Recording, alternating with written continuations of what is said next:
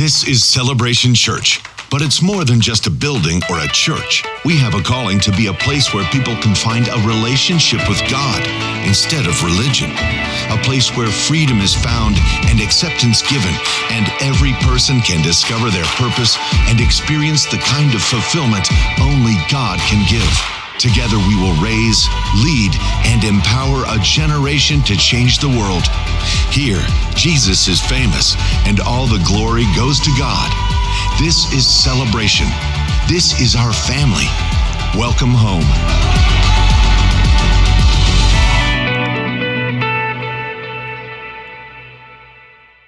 Good morning. Welcome to Celebration Church. Let's all stand together as our campus joins with us over in Appleton and all those obviously, who are watching online all over the world. And let's recite together the Apostles' Creed. This is our statement of faith. This is who we are and what we believe at Celebration Church. We believe in God, the Father Almighty, the creator of heaven and earth. We believe in Jesus Christ, his only Son, our Lord, who for us and for our salvation was conceived by the Holy Spirit, born of the Virgin Mary, suffered under Pontius Pilate, was crucified, died, and was buried he descended to the dead, and on the third day he rose again. He ascended into heaven and is seated at the right hand of the Father. He will come again to judge the living and the dead, and his kingdom will have no end. We believe in the Holy Spirit, the holy Christian church, the fellowship of believers, the forgiveness of sins, the resurrection of the body, and the life everlasting. Amen. You may be seated. Again, good to have you with us. And again, good morning to our campus in, App- in uh, Stevens Point. Our Appleton group is still scattered about as uh, our Pastor Chris, who was just up here, you guys didn't see him in Appleton, but uh, uh sharing. There's, we're doing a name change, however, with our Appleton campus. It will herefore no longer be referred to as our Appleton campus, but as our Fox Valley campus, because it's a much broader base there in the Fox Valley. So it'll be Celebration Church Fox Valley. Woohoo!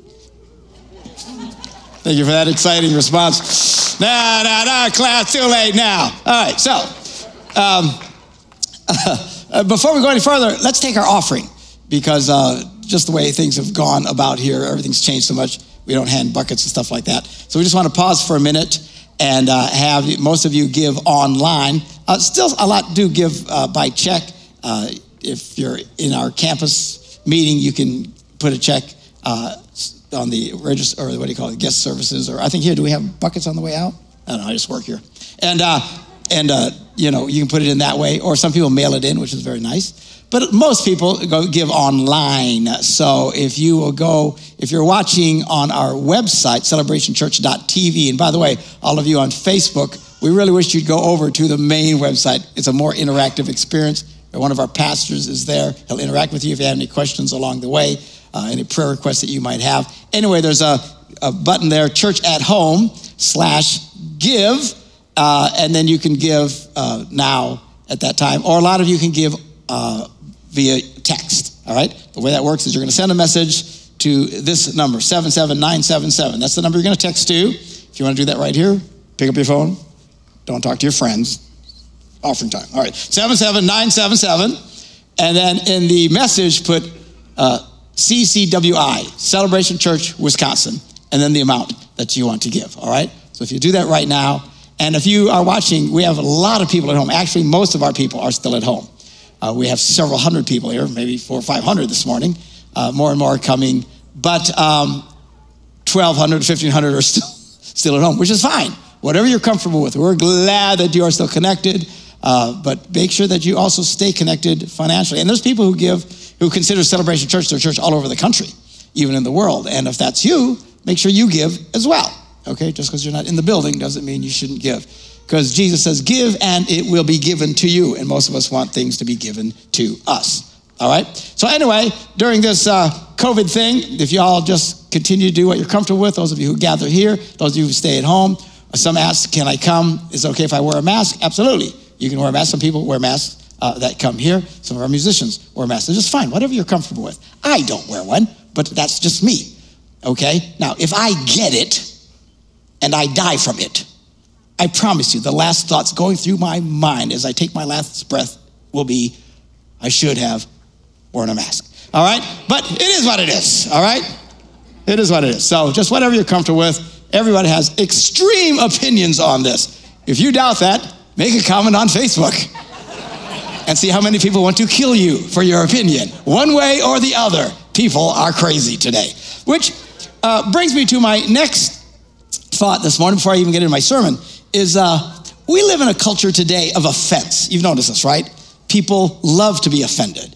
And, uh, uh, but the truth is, there is no greater group of people who are tuned into offense. We, we, we push it off on the millennials and, and stuff today. I promise you, since I've been a Christian for the last 40, 50 years, the greatest group of people who love to celebrate offense are church people who get their feelings hurt all the time about something. I could go speak at some conference, 2,000 people are laughing, cheering, giving me standing ovations, telling me I saved their marriage, and if five people are ticked off at what I said, they'll never have me back. They don't care that 2,000 people were helped. Five, because why? We focus on the offense all the time, all that kind of nonsense. And it's just insane today. Uh, now, I say that because sometimes we have guest speakers that speak at our church. And sometimes they'll say things that'll get people upset. And listen to me practice not getting upset. We should have to work at ticking you off. Seriously. Okay, we, we all know people pretty much. There's always that one guy that nobody likes, you know? And you do everything you can to try and communicate to them, we don't like you, and they don't pick up on it and they just keep coming all the time. I'm not talking, not talking about you, Corey. All right, okay, so, and you keep dropping hints and they keep coming. That's the way we should be. These are people who seem to be completely clueless. They don't get it. They don't look for offense. They can't imagine anybody's ticked off about it. Man, practice that. So I don't like somebody. Look, we have all kinds of different people that speak in the pulpit here at Celebration Church. We have Methodists that speak. We have Episcopalians that speak. We have Calvinists that speak, all kinds of different people. They're going to think and believe. There's people on the left politically, people on the right politically. I don't care. Somebody says something you don't like, suck it up. Everybody say, suck it up. For the love of heaven. Quit freaking out about everything. Thank you. I just had to get off my chest. Uh, one, one other thing before we, we go today. Pastor Mark's going to the organ. There's a young lady in our congregation today.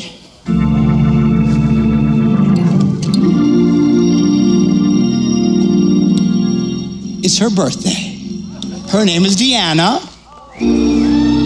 Let's sing to her. Happy birthday to you. Happy birthday to you. Happy birthday, Deanna.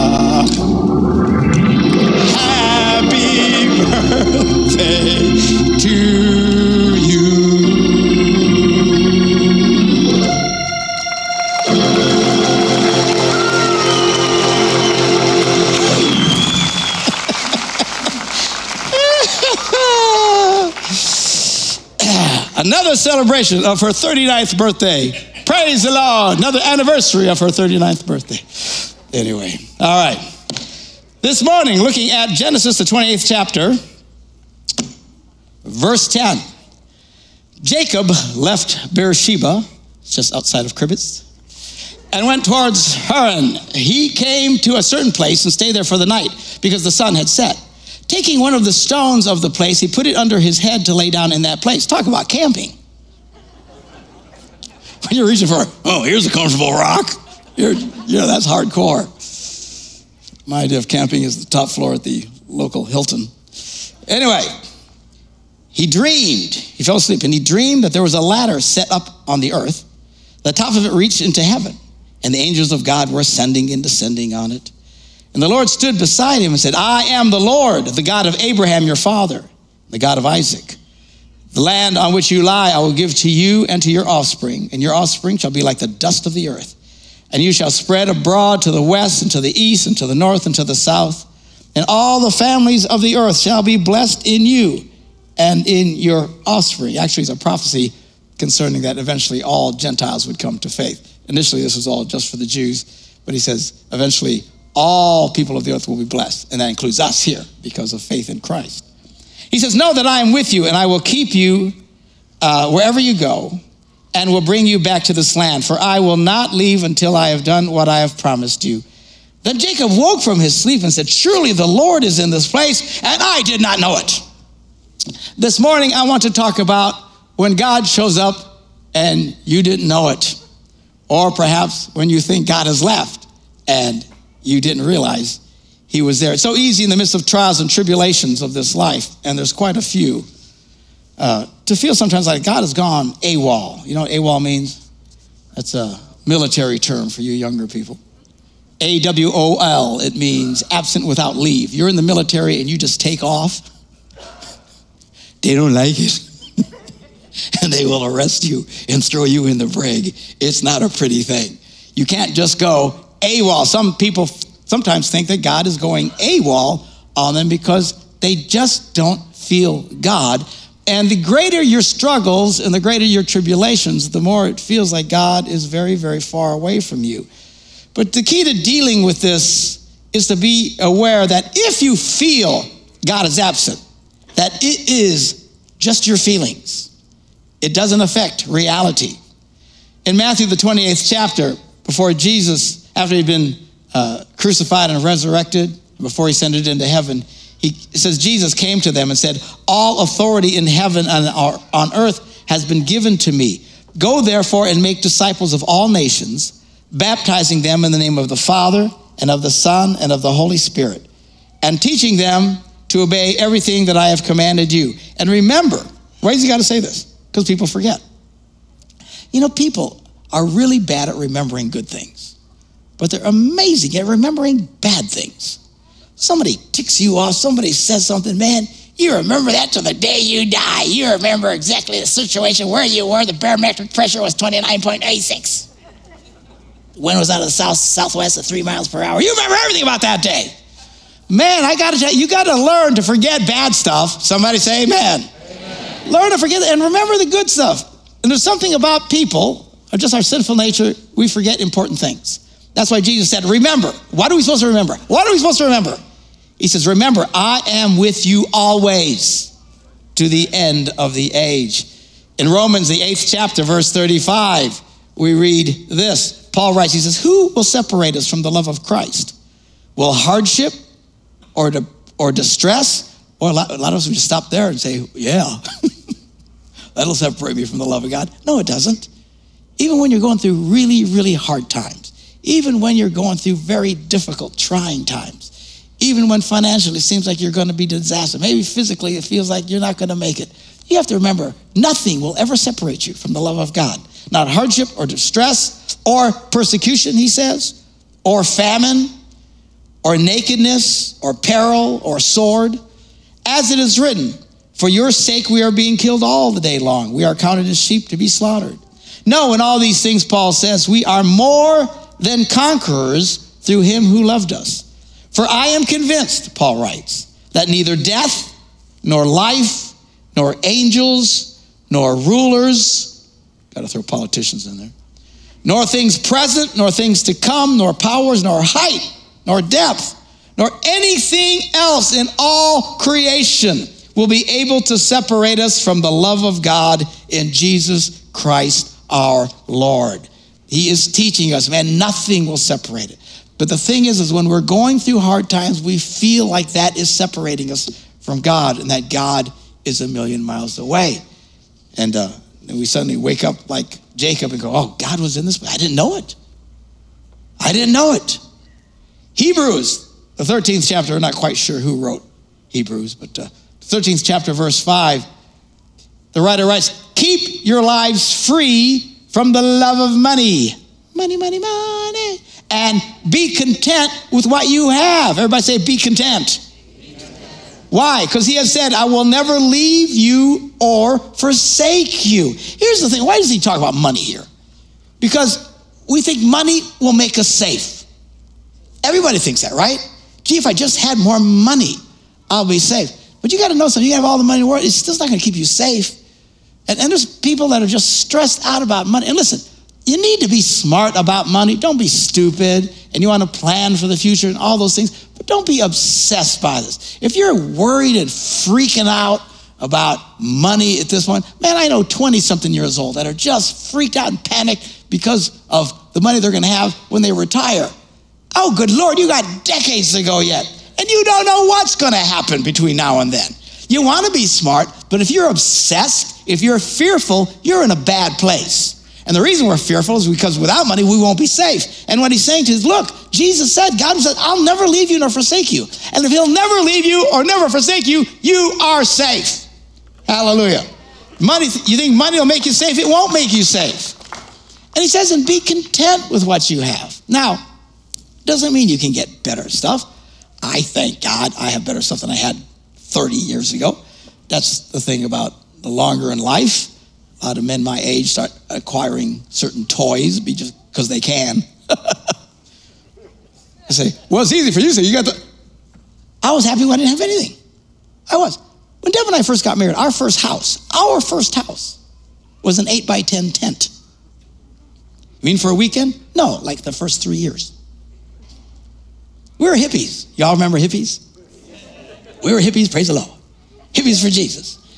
And then we stepped up to actually a real apartment. It was radical. you know, and just and so on. Just be happy. Just be happy. Learn to be happy. Be content with what you have. And then God will bless you with more stuff. Praise the Lord. And when you get more stuff, be happy with what you got. Quit obsessing about things. Why? That stuff's not going to make you safe anyway. The only thing that'll make you safe is God. And the good news, is if you'll let Him work in you and put your trust in Him, He will never leave you nor forsake you. That's how you really feel safe. Look, sometimes God allows things to happen to us that we don't understand. And sometimes it's worse than allow, He actually orchestrates it. Now, I don't know which is which, and that's just the life of faith. And you just got to trust God, whether it's external forces that are putting you through the pit or God Himself dragging you through the pit. Just relax. God is with you.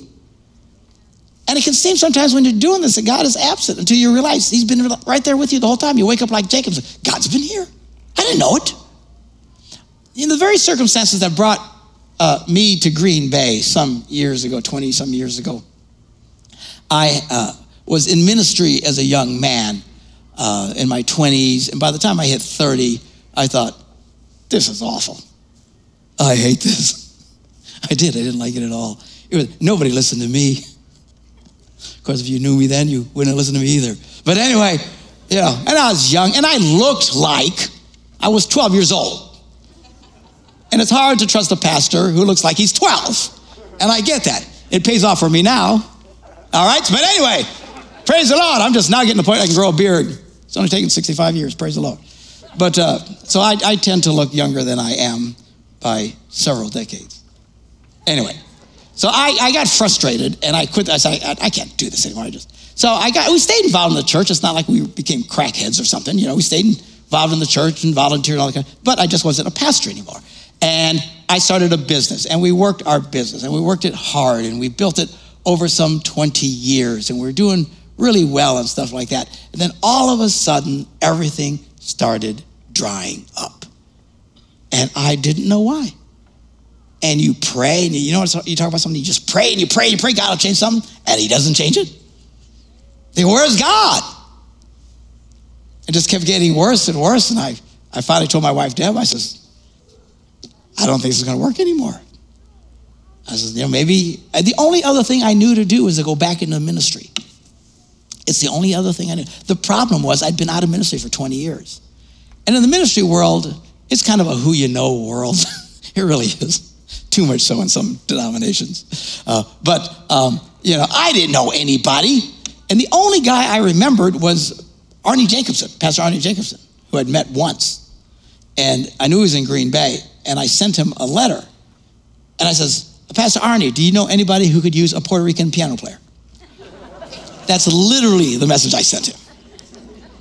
And he calls me up on the phone right away. He says, I can, I'll take you. Just like that, he hired me. And so I came to Green Bay. And that was it. And I came here and I was the keyboard player. Some of you guys remember those days. That's what I did. I was playing the organ like I was just a little while ago. And I loved it. I was happy. I was content. Be happy. Don't live in the world of I'd rather be. Oh, I can't be happy till I preach. Oh, I can't be happy till somebody recognizes. No, I can't be happy. No, just be happy. And I was, and I was here for a year or two. One day we were walking along, and Pastor Arnie says, Hey, Gunger, you ever preach? I went, I don't know. I guess I can. I don't, know.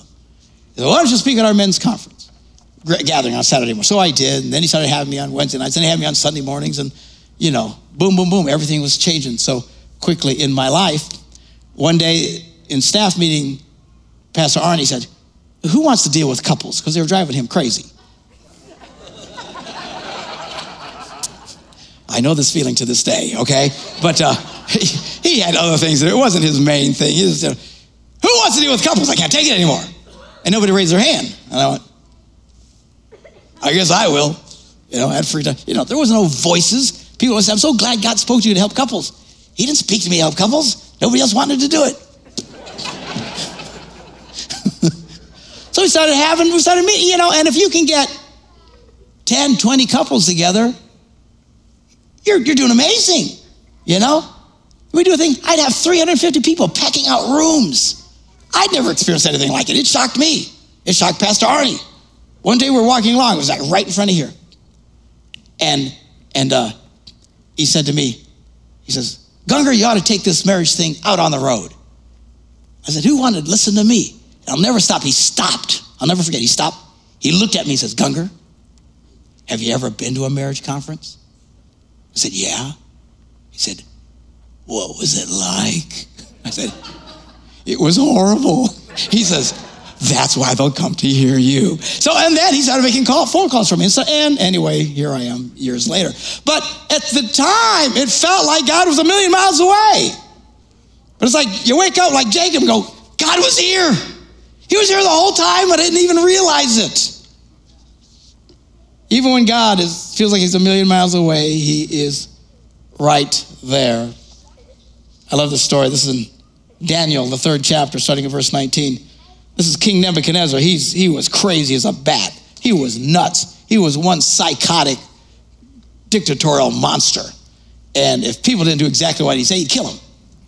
And he'd given this decree that he, he built this statue of gold, whatever, and that when the band would play, everybody had to bow. Didn't, you didn't even know what time they were going to play. All of a sudden, the band just do do do do do, and everybody had to bow down and worship hullabah hullabah hullabah, and worship. except these three Jewish guys, Shadrach, Meshach, and Abednego. They wouldn't bow because they're only supposed to worship God. He gets really mad. He threatens them, and they won't do it. And so we pick up the story at uh, verse 19. Then Nebuchadnezzar, this king, was so filled with rage against Shadrach, Meshach, and Abednego that his face was distorted. You know what I'm talking about? You, you, you get your wife mad? and that gleaming angelic look changes to something else you'd never seen before, you know? His face distorted. He was so ticked off. So he ordered the furnace. They had this furnace that they threw people in just for the fun of it. But he had this, he ordered the furnace to be heated up to seven times more than was customary.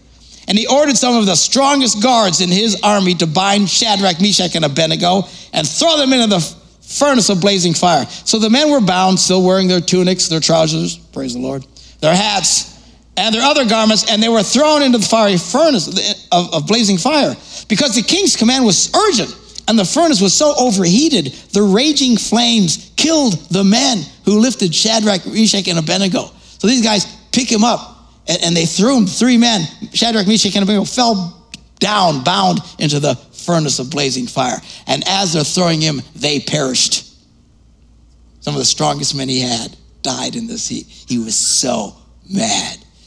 Now, as you're being thrown into this fire, you got to be thinking, God is a long way away from here. You know what I'm saying? See, we all want a miracle. Our version of miracle is that we don't get in, have any trouble at all. I'm not preaching, y'all preaching to me. I hate being inconvenienced. I, I hate if my french fries are cold. I, it just drives me crazy. I just, I pray for God to show up before I have a problem. Anybody been there? And then when you get the problem, you think, where were you? where are you? Well, God is silent. Nothing's happening. God is not delivering them. Everything's going wrong. They're finally bound up. Throw them into the fire furnace. You got to figure this is it. Verse 24. Then King Nebuchadnezzar was astonished, rose up quickly. He said to his council, Wasn't the three guys that we threw into the fire? And answered the king, True, O king, you can add. And then you're like, Well, I see four guys in there walking in the middle of the fire, they're not hurt, and the fourth one has the appearance of a God. God Himself shows up as they're thrown into the fire and protects them. Personally, I would have voted pre fire. But God was there just when it felt like God wouldn't be there. God has always been like this. In John's gospel, he writes about Jesus. It says, uh, John, the first chapter, verse 10, he said, He was in the world, talking about Jesus, and the world came into being through him. God himself created the world. He comes into the world, and the world did not know him. He came to what was his own, and his own people did not accept him. Boy, talk about having an experience like Jacob. God was here, I didn't even know it. Can you imagine? God Himself in the flesh, right there with them, and the vast majority of them had no idea. They completely missed it. But I love this next verse. It says, "But all to, but to all who received Him, who believed in His name, He gave power to become children of God." Say, well, Pastor, why isn't God more prevalent all the time? So we we we feel. I don't know. But there's this interesting verse in Isaiah, the 45th chapter, verse 15. Isaiah writes, Truly you are a God who hides himself. O God of Israel, the Savior. God likes to play hide and seek. He does. What does that mean? It challenges your faith. You know, it'd be really easy if you, I tell you what would be really great is if you could actually see God next to you. That'd be awesome. Not only can you not see him, it's great when you can feel him. Sometimes you can't feel him. And sometimes there's no evidence that he's there at all. He's a God who kind of hides. And why? Our response is not to lose heart, but it's to seek him, to look for him. And it's not this horrible thing. You have to understand, when God plays hide and seek, the game is rigged. It's like when you play hide and seek with a toddler, a two year old. You ever play hide and seek with a little one? When you play hide and seek with a little one, you go, okay, close your eyes and count to 10. And you go, one, two, three. You don't run into the basement and hide under a bunch of boxes and cover yourself with cloths. You hide like this. Okay. And he opens his eyes to church. There you are. Oh, how'd you find me? Right? The game is rigged. You want the little monkey to find you. Well, God does the same thing. He wants you to come looking. And the good news is the game is rigged. He's not going to hide in a way that you can't find him. Because if you will seek him, you will find him. And you'll, you'll know that joy that Jacob had when he woke up and said, Oh man, God was here. I didn't even know it. He's been here the whole time. Remember, he will never leave us nor forsake us. And there's not anything in life not even death, Paul said, much less all the other troubles, COVID included. Nothing will be able to separate us from the love of God. Hallelujah. All right, so we're going to get our time of uh, communion this morning. Thank you. So our musicians can uh, wriggle their way back out here uh, as we get ready to take communion together. And in uh, 1 Corinthians, Paul writes these words For as often as you eat this bread and drink this cup, you proclaim the Lord's death until he comes. That's what we're doing. Because whoever eats the bread and drinks the cup in the Lord, of the Lord in an unworthy will be answerable for the body and the blood of the Lord. He ties this experience of the body and blood. Jesus said, This is my body's blood. Uh, this represents all of this. This is a serious experience, and it brings great blessing into the life of the believer. But he says, don't do it in an unworthy manner. And he goes on, the very next verse, he says, examine yourself. This is a time where you just kind of check yourself. Check yourself before you wreck yourself, all right? And an opportunity to kind of reset things uh, and ask God for forgiveness for anything wrong that we've done over the last week. Let me encourage you about this. There's some people, for some reason, saying they're sorry is the hardest thing in the world to them. It's one of the reasons your relationship struggles so badly because some of you never say you're sorry. Even if you know you're wrong and they know you know you were wrong and you were proven to be wrong, they still won't say they're sorry. There's something fearful in the heart of so many people. I've never understood this personally, to be honest, because I, I say sorry very, very often. I fail oftentimes. I've never understood this fear. It's like if I say I'm sorry, it's a sign of weakness, but it's not. When you cannot say you're sorry, that's a sign of weakness. Because if you're confident and secure, you can say you're sorry. That's a sign of strength. Anybody can say, you know, man, I'm sorry, is a person who knows who they are, is a person who's confident in who they are. They're not insecure about who they are. Man, cultivate that in your life. You say, it's hard for me. Well, practice it. Practice. Start little. Start wherever you can and learn. And if there's one thing that we should be doing constantly with God, is resetting the clock with Him because we all make mistakes. Nobody does this perfectly all the time. We could, He's made it possible so we can, but no, nobody does. Sin has a way of just grabbing us and pulling us down. So when we gather together like this before we take communion, we just reset ourselves. And we're going to do that now. Let's bow our heads as I pray a, a prayer of forgiveness over all of us. Heavenly Father, before we partake of the bread and the cup this morning and in obedience to the scriptures, we pause now to examine ourselves. God, if, if we've sinned against you in any way, something we did, something we said, something we thought, something that we didn't do that we should have done, if we haven't loved people like we should, if we haven't been kind even to our own families, Lord, whatever our experience has been, our struggles, our mistakes this week, we come to you now and we ask you to forgive us to cleanse us. For the sake of Jesus Christ, your Son, who gave himself as a sacrifice for our sins, have mercy on us. Strengthen us in all goodness, and by the power of your Holy Spirit, keep us in eternal life, we pray. And as our heads are still bowed in an attitude of prayer and kind of examining our own hearts and talking to God, maybe you've never even taken that first step of forgiveness in your life. You've never asked Jesus to come into your life. Why don't you just do that right now in your own words? Ask Him to forgive you. Ask Him to come into your life and set things straight with you. If you're watching online right now, you can do the same thing wherever you're at in your home. Just ask Jesus to come into your life and give you a new start. And if you do that, He will. And you can start to experience the wonderful thing we've been celebrating all morning.